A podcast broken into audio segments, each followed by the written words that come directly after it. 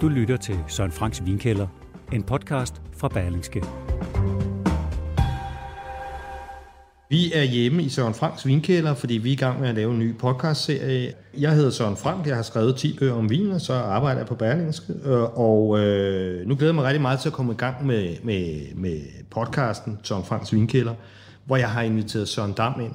Søren Dam, fortæl lidt om dig selv. Jamen, øh, primært job, jeg har, det er, jeg er litteraturredaktør på, på Berlingske, øh, og så anmelder jeg frokostrestauranter.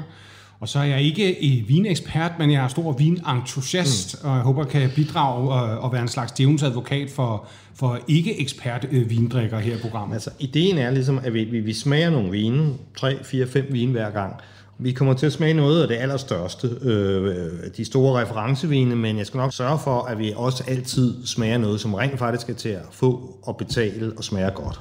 Ja, og så lover jeg at stille de spørgsmål, du selv vil have stillet, men synes vil være pinligt at stille Søren. Det gør jeg.